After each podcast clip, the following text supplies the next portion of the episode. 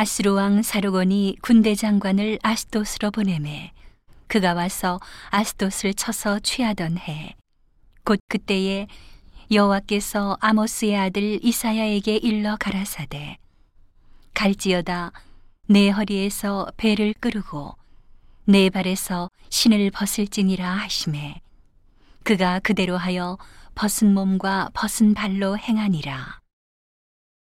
여호와께서 가라사대 나의 종 이사야가 3년 동안 벗은 몸과 벗은 발로 행하여 애굽과 구스에 대하여 예표와 기적이 되게 되었느니라. 이와 같이 애굽의 포로와 구스에 사로잡힌 자가 아수르 왕에게 끌려갈 때에 젊은 자나 늙은 자가 다 벗은 몸, 벗은 발로 볼기까지 드러내어 애굽의 수치를 베이리니 그들이 그 바라던 구스와 자랑하던 애굽을 인하여 놀라고 부끄러워할 것이라.